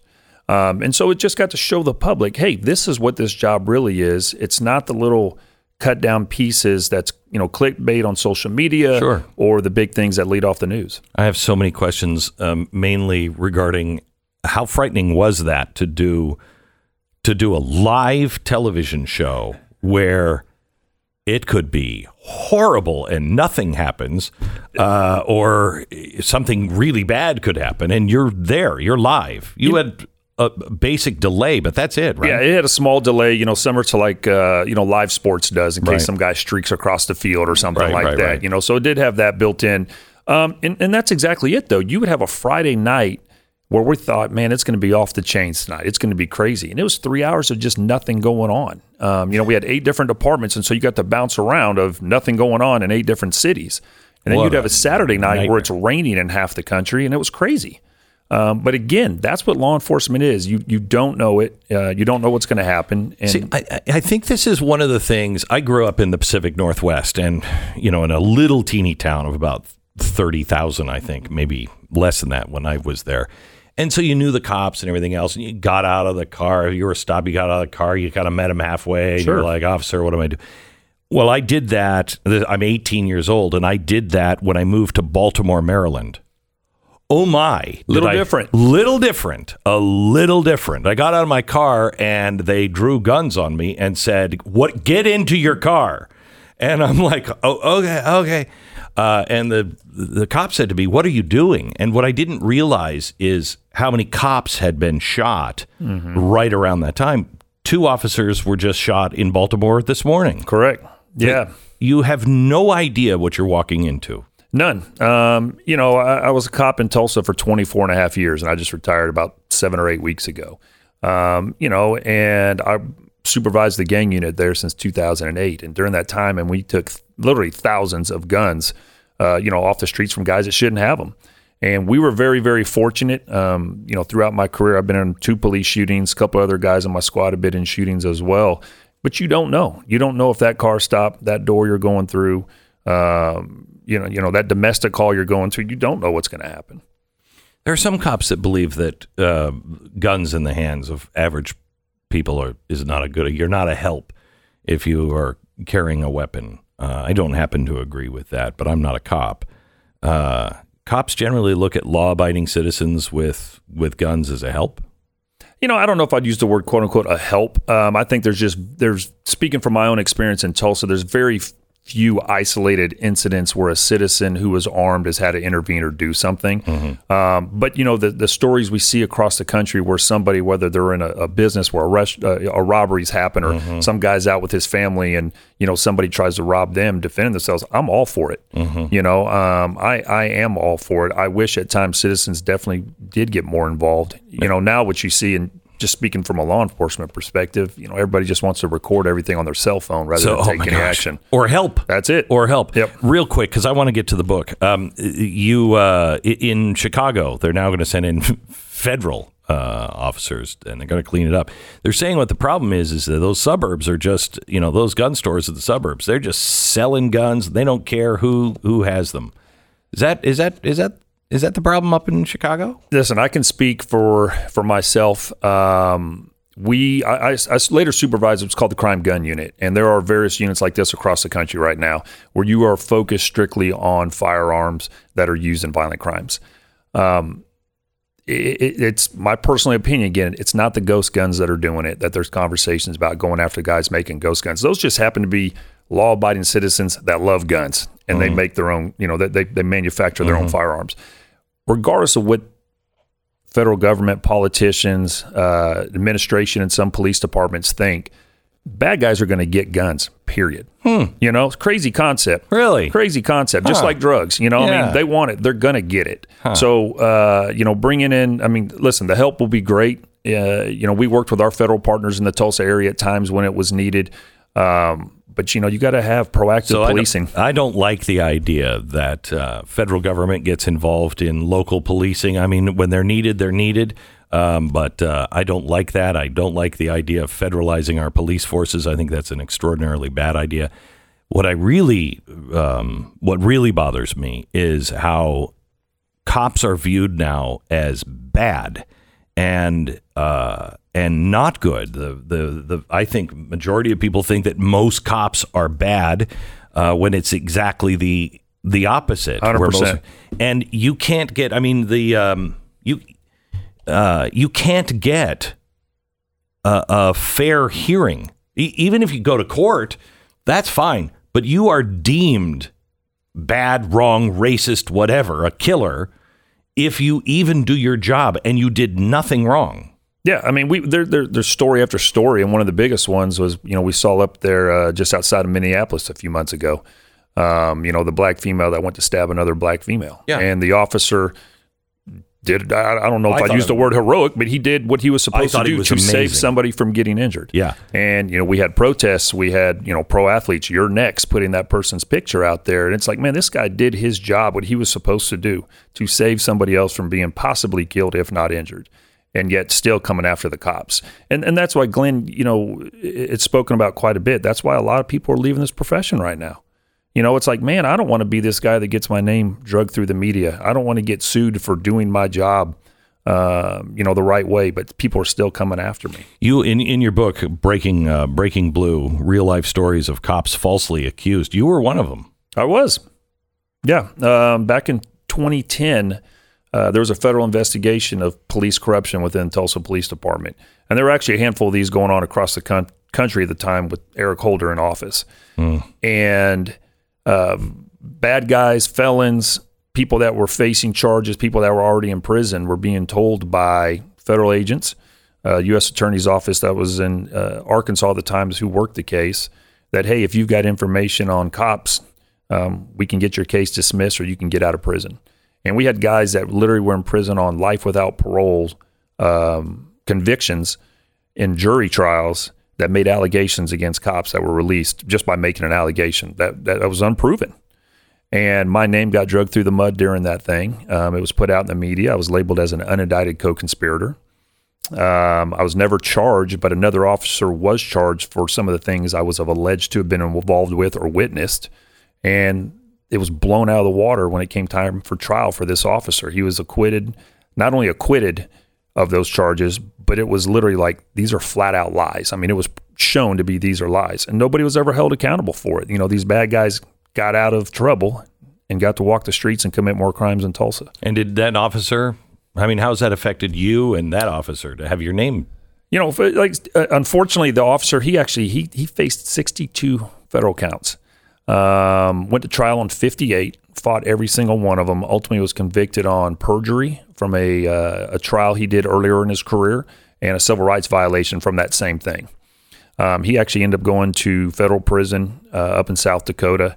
He is since out outside of law enforcement now. So wait, wait, wait. So he was innocent of what he was, what they they charged at the beginning. They got him on on something that happened earlier in his career. So there was a case that he had testified earlier in his career about a uh, he he had seen a suspect on the front porch of a house while he was doing surveillance to get a search warrant for the house, and during the trial uh, of that individual. The defense showed that this guy was actually down in actually here in Dallas. He was actually here down in Dallas and not up in Tulsa. And the officer was adamant the guy that I saw on the porch was you That know, guy. John Doe, whatever Yeah, the yeah. name was. And he was asked like four or five times, Are you sure it was John Doe? Are you sure it couldn't have been somebody else?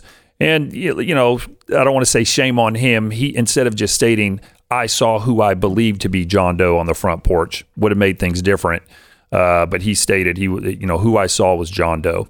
And so the, each one of those times that he said that, the federal government charged him for a count of perjury. Oh my gosh! Uh, no joke. So he wasn't out of town. He just mistaken identity. Well, the the no, the, yeah, exactly, yeah, exactly. The, the, bad guy Now, the, the bad guy was, Was out of town. Was out of town, and Yeah. whoever he saw, he believed to be the bad guy. And here's what's he actually ran the search warrant on the house. The target, the bad guy, was there when he ran it, and they did find drugs and everything.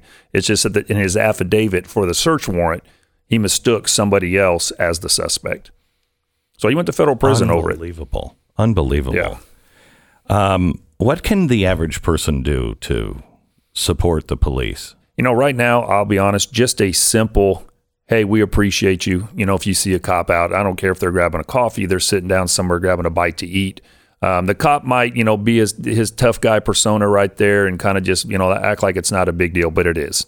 I will tell you that it it strikes me as fascinating, and there's something beyond that.